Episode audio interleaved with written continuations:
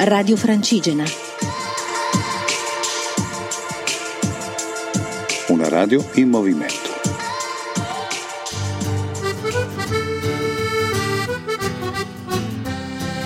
Cammina Foreste Lombardia 2017, in collaborazione con ERSAF, ente regionale per i servizi all'agricoltura e alle foreste. Cammino Foreste è arrivato finalmente alla foresta di Lombardia a Legnoli, una foresta un po' appartata, selvaggia, ai confini tra la provincia di Bergamo e la provincia di Brescia. Ce la presenta Giovanna Davini dell'ufficio ERSAF di Breno. Ecco, ci troviamo adesso nel punto più alto della foresta di Legnoli. Siamo sulla cresta sfandita, che vuol dire divisa, perché c'è una, una frattura in mezzo alla cresta e la nostra foresta si estende eh, sul versante eh, che dà sulla valle di Paisco.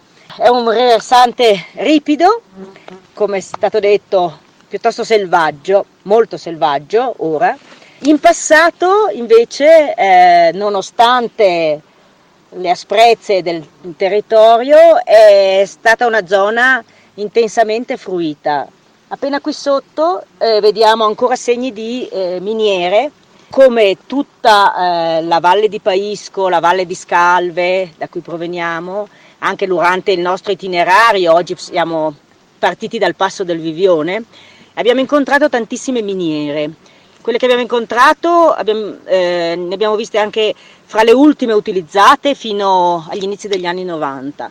Queste invece erano miniere che sono state eh, abbandonate verso, ancora nell'Ottocento, in luoghi estremamente scomodi, ma dove la gente, eh, i, lavori, i, min- i, minatori, rimanevano a vivere anche durante l'inverno.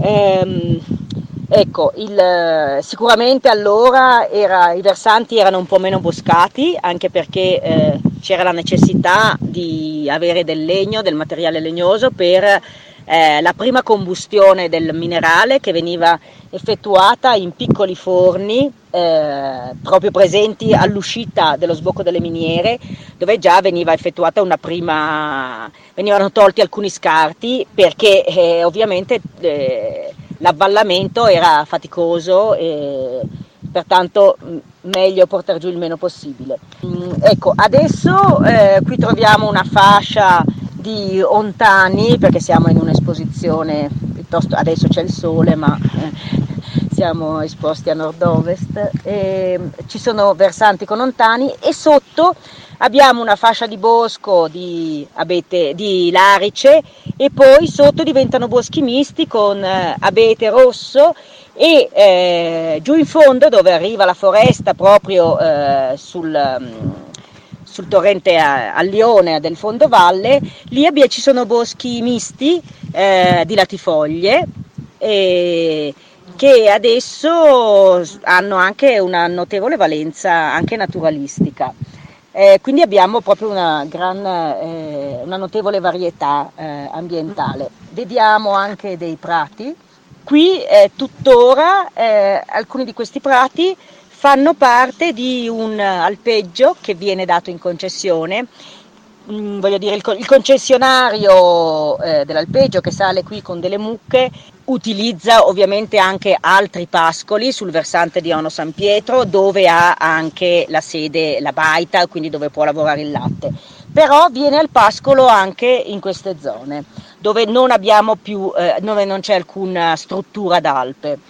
Eh, I ruderi che si trovano infatti sono poi solo ruderi derivanti dalle miniere. Questa zona per la sua mm, attualmente ormai elevata naturalità è anche un'azienda PS, cioè zona di protezione speciale, quindi è un sito di rete Natura 2000 istituito mh, mm, prioritariamente per la protezione dell'avifauna.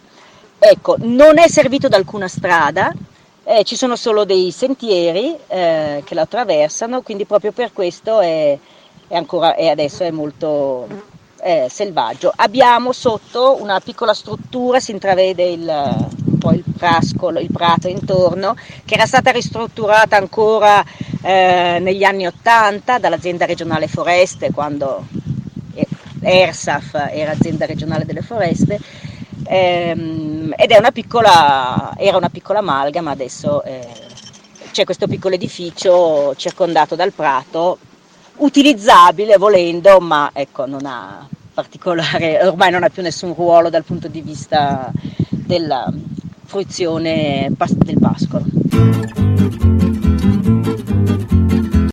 Buongiorno, sono Albano Marcarini, abbiamo fatto metà della tappa di oggi, siamo ora all'agriturismo dell'Alpe Vezzola dove abbiamo fatto un ottimo pranzo all'aperto. Beh, abbiamo visto molte cose, la zona dei laghi di Cancano e San Giacomo, i vecchi forni fusori e poi ci siamo spostati alle famose torri di Fraele dove passava la via imperiale d'Alemagna, dove i commerci fra la Germania, l'Austria e l'Italia passavano da quella parte e si pagava pedaggio, c'erano i carri, c'erano i muli che portavano il vino e il grano. Storie antiche storie recenti, la bellezza del paesaggio oggi è incredibile, una giornata splendida. Buongiorno a tutti, sono Fabrizio Inserra e sono la guida che ha guidato la, la tappa del secondo giorno di Cammina Foreste, del progetto Cammina Foreste. E siamo partiti questa mattina alle 9 da Cancano, siamo andati in direzione Pragrata, quindi abbiamo attraversato la diga di Fraele per poi arrivare in direzione Valmora, abbiamo girato a sinistra e siamo arrivati a Pragrata dove abbiamo visitato un forno eh, dove veniva fuso il ferro datato 1300. Da lì ci siamo diretti, siamo tornati indietro circonnavigando i laghi di Cancano e ci siamo diretti alle torri di Fraele dove una persona del posto ci ha illustrato cosa veniva negli anni in, in quella zona. Dopo le torri di Fraele abbiamo percorso la Decoville, che è una strada militare che taglia la montagna all'altezza di 1800 metri, per poi arrivare in Val Vezzola dove attualmente stiamo, facendo, stiamo pranzando con i prodotti tipici locali della zona, per poi dirigerci mm, verso Passo del Foscagno e rientro eh, in Decoville e poi giù a Isolaccia. Questo è il giro di oggi, la carovana è in perfetta forma e sono tutti molto contenti e affascinati dai panorami che ci vengono proposti dalla natura circostante. Vi saluto tutti, un saluto da Fabrizio Inserra, la guida, e da tutti i partecipanti di Cammina Foreste. Buona giornata. Radio Francigena, cammina con noi.